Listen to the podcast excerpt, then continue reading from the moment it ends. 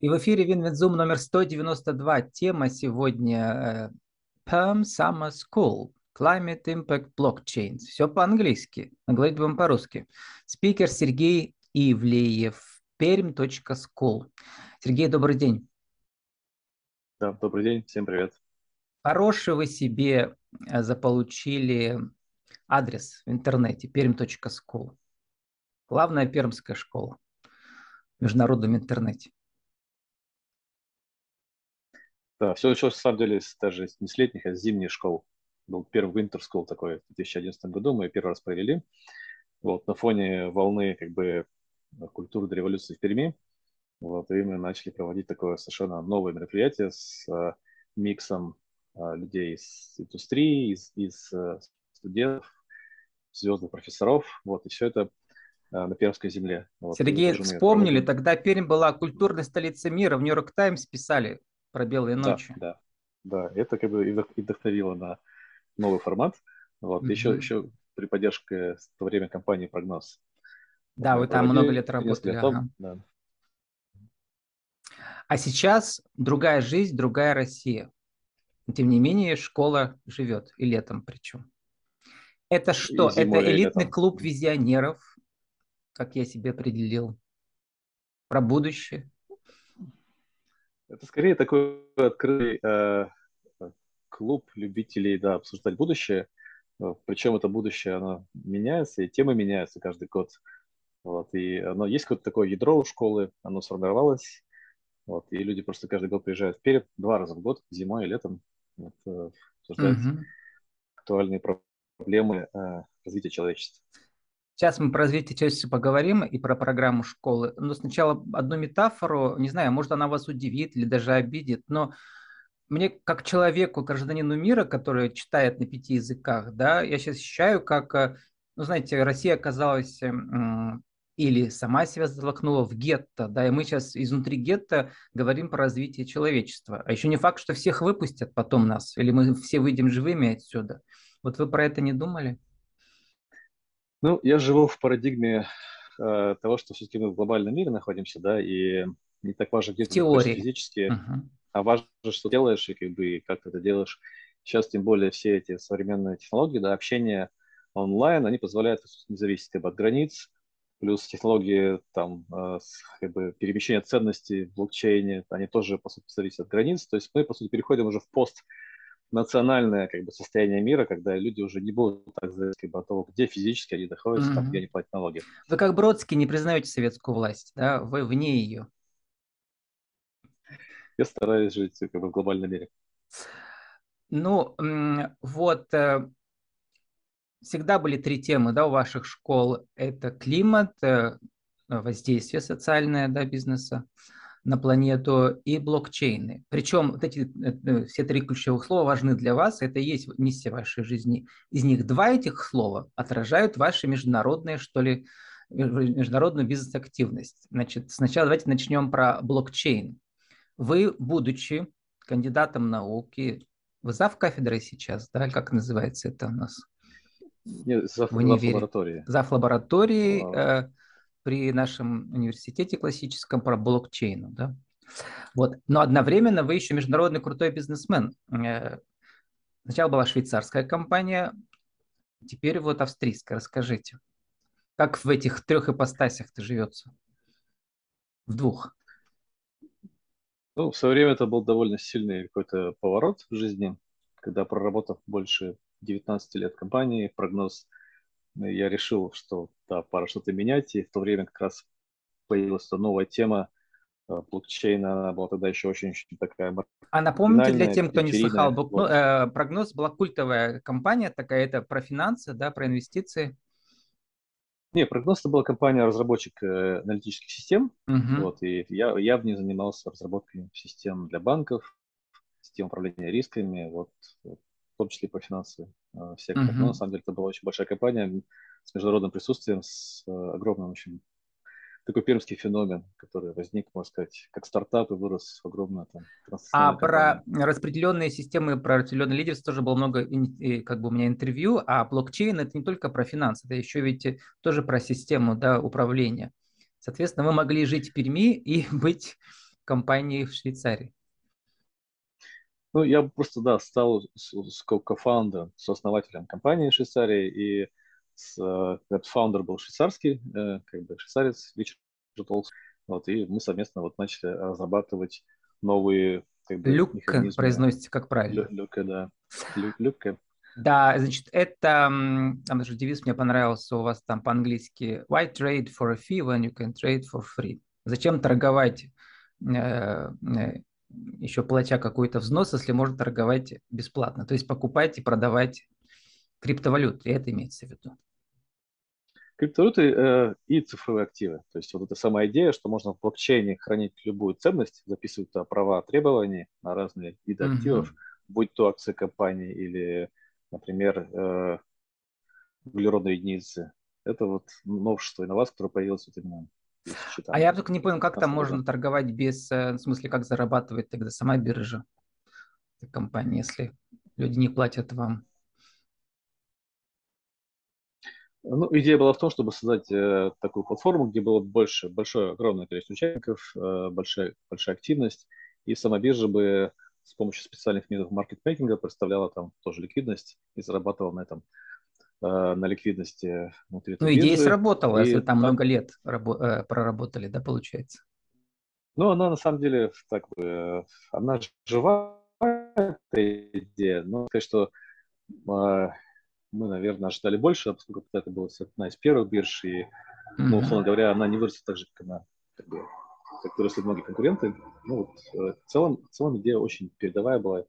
На, на а как мне сейчас недавно рассказывал один из экспертов, что даже сейчас из криптовалют русских погнали, там тоже не каждая пустит биржа к себе. Ну, надо разделять понятие биржи и криптовалюты. Угу. Сам, сами криптовалюты, они не подконтрольны ни, ни одному государству. Ну да, биржи там, ни одной компании. Да. И, угу. и, и это, это, это просто а, такой распределенный значит, реестр, где записываются права требования. Соответственно, изгнать из блокчейна никого нельзя. Вот, uh-huh. И там, в этом смысле это наиболее инклюзивная система финансовая, которую можно себе представить. Вот. А биржи, они, э, многие из них централизованы, то есть они управляются компаниями, соответственно, компания следует определенным правилам, и часть компаний там, может следовать, например, там, каким-нибудь санкционным ограничениям. Ну, например, американским там, да. или европейским, как мне говорили. А да, второе да. ключевое слово да, да. – это импакт. Это же очень важное понять. Недавно было интервью про социальное воздействие.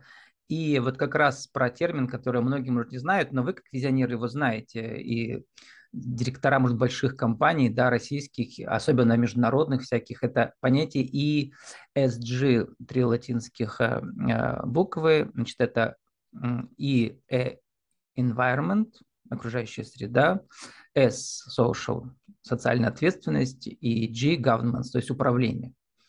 Вот когда все три составляющие есть, тогда вот компания э, современная и крутая. В Европе точно, потому что ваш второй бизнес сейчас, ну вот в смысле основной сейчас, да, международный, это из Австрии как раз. Э, я там почитал, вы садите деревья в Линдер Climate, как произносится, в Линдер, если по-немецки-то? в linderclimate.com. Вот, э, вы там садите деревья, но не в этом главное. Главное в чем? Ну, мы, на самом деле, садим деревья и организуем а, рынок, который позволил бы как раз компаниям выполнять свои климатические цели, там, стратегии, да, а, покупая углеродные единицы, да, от проектов, которые как раз сажают деревья. Uh-huh. То есть цель в том, чтобы направить финансирование от компаний, да, в, напрямую в, в климатические действия, то есть поглощение То есть углерода. Деревья садить не у себя в городе возле завода, а где-то, где нужно, да, в пустыне, в Африке, еще где-нибудь.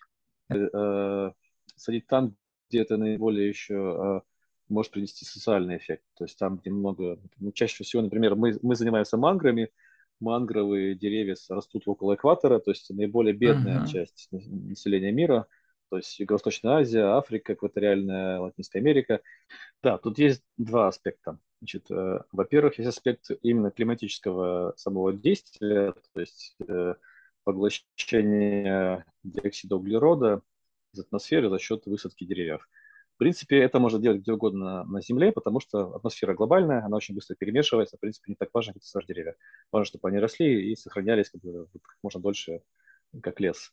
Вот. Есть второй аспект, называется он климатическая э, climate justice, климатическая справедливость, при которой э, важно, чтобы вот это не была сама цель просто высадить деревья, да, можно было бы совместить посадку деревьев э, с социальными как бы программами, да, то есть чтобы вовлекать местное население, местных как бы э, э, жителей вот в эти непосредственно проекты, во-первых. Во-вторых, чтобы они получали э, определенные эти вот некие бенефиты, да, от того, что они фактически, ну, э, живут на этой территории и, э, как сказать, то есть помимо чисто климатического действия мы еще получаем социальное как бы достигаем социальных целей, там, помощи бедному населению, повышение уровня жизни, там, повышение создания рабочих мест.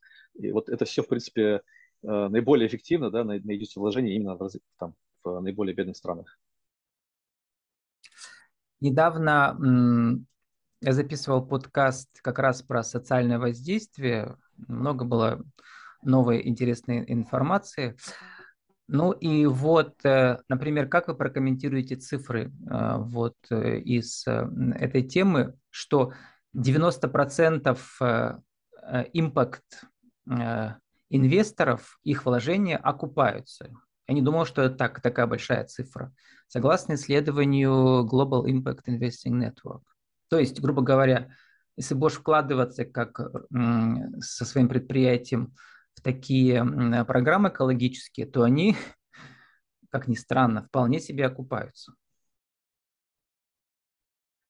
А, на самом деле, это целая большая очень отрасль, да, как бы импакт инвестирования, именно, uh-huh. да, то есть зеленых финансов. Там, конечно, в первую идет как бы очередь о том, что есть некие проекты, да, которые генерируют положительный денежный поток, но они имеют разные там, дополнительные социальные, там, социальные Э, целей и социальное воздействие или природное воздействие. В этом случае, конечно, все-таки в основе лежит какая-то экономика проекта, но которая, тем не менее, doing good. Как бы из предыдущих интервью по социальному воздействию я понял, что э, предприятиям выгодно инвестировать э, в экологические проекты, ну, потому что э, штрафов не будет от государства, а вторых государство само поддерживает и раздает разные гранты и так далее. Вот и, и за счет чего ваш э, бизнес австрийский работает? Ну, у нас есть как бы две категории э, клиентов. И, в первую очередь, это инвесторы импакт, проекты по восстановлению ли, э, там, лесов на ранней стадии вот, и принимать на себя риски этих проектов. И вторая категория клиентов – это непосредственно э, компании, то есть производственные компании, крупные компании, холдинги международные, которые готовы покупать углеродные единицы, да, а, которые уже, по сути, верифицированы, сертифицированы с тем, чтобы их использовать для своих целей ESG. То есть тем, чтобы заявлять, что да, они вот компенсировали свой углеродный след покупкой вот этих единиц в этом проекте. Соответственно, как бы вот у нас такие две категории. В основном, конечно, это юридические лица, в первую очередь. Угу. Я бы сказал, что вот эти вот углеродные единицы, да, это есть их, что ли, социальная репутация экологическая, да, говоря простыми словами. Что ты делаешь для планеты? А вот делаю то-то и то-то. Все меряется в этих природных единицах и, и след компании, то есть сколько, допустим, она сожгла, не знаю, ископаемого топлива, да, чтобы произвести там продукцию, все это все вместе подсчитывается, ее как бы, углеродное воздействие, след, и потом, соответственно, а, ей нужно компенсировать, покупая единицы у проектов, которые занимаются, допустим, выращиванием деревьев, да, и, соответственно, э, в этом смысле это климатическое действие. Но часто оно сопровождается еще и социальными. Школа у вас проходит 13-15 августа в Перми. Это не онлайн, это офлайн. Причем э, в красивой местности. Вот. Собирается клуб визионеров, я так себе сказал. И что в программе самое интересное будет? И кого приглашаете? В этом году впервые э, школа будет сказать, в формате такой антиконференции, unconference. Вот это э, такой формат, который предполагает создание программы прямо в процессе проведения школы. То есть просто туда приезжают люди, которые заинтересованы в этой тематике, которые, с одной стороны, хотят что-то для себя прояснить, узнать, а, или, с другой стороны, готовы о чем-то рассказать. Вот. И программа будет просто формироваться прямо в первый же день проведения школы, когда люди будут какие-то темы предлагать, и мы сейчас, мы сразу как бы составим во времени программу на следующий день. Вот. Ну, вокруг, конечно, тематики школы это в первую очередь климатические риски, э, декарбонизация, вот, э, блокчейны, то есть вот эта вот коровая тематика, основная, вокруг нее будет уже формироваться программа. Сергей, в чем ваша миссия в Перми, в России, на планете Земля? Ох, моя текущая миссия глобальная все-таки это скорее э, посадить миллион деревьев. вот, э, а чем больше, тем лучше. Вот, и э, пытаться как-то повлиять на э, те негативные экстерналии, да, которые мы создали с помощью вот, не знаю, капиталистической экономики, которая функционирует. Как-то поменять механизмы так, чтобы в мире было более скажем, гармоничное справедливое развитие. С нами был э, Сергей Ивлиев, perm.school, наша тема Perm Summer School, Climate Impact Blockchains.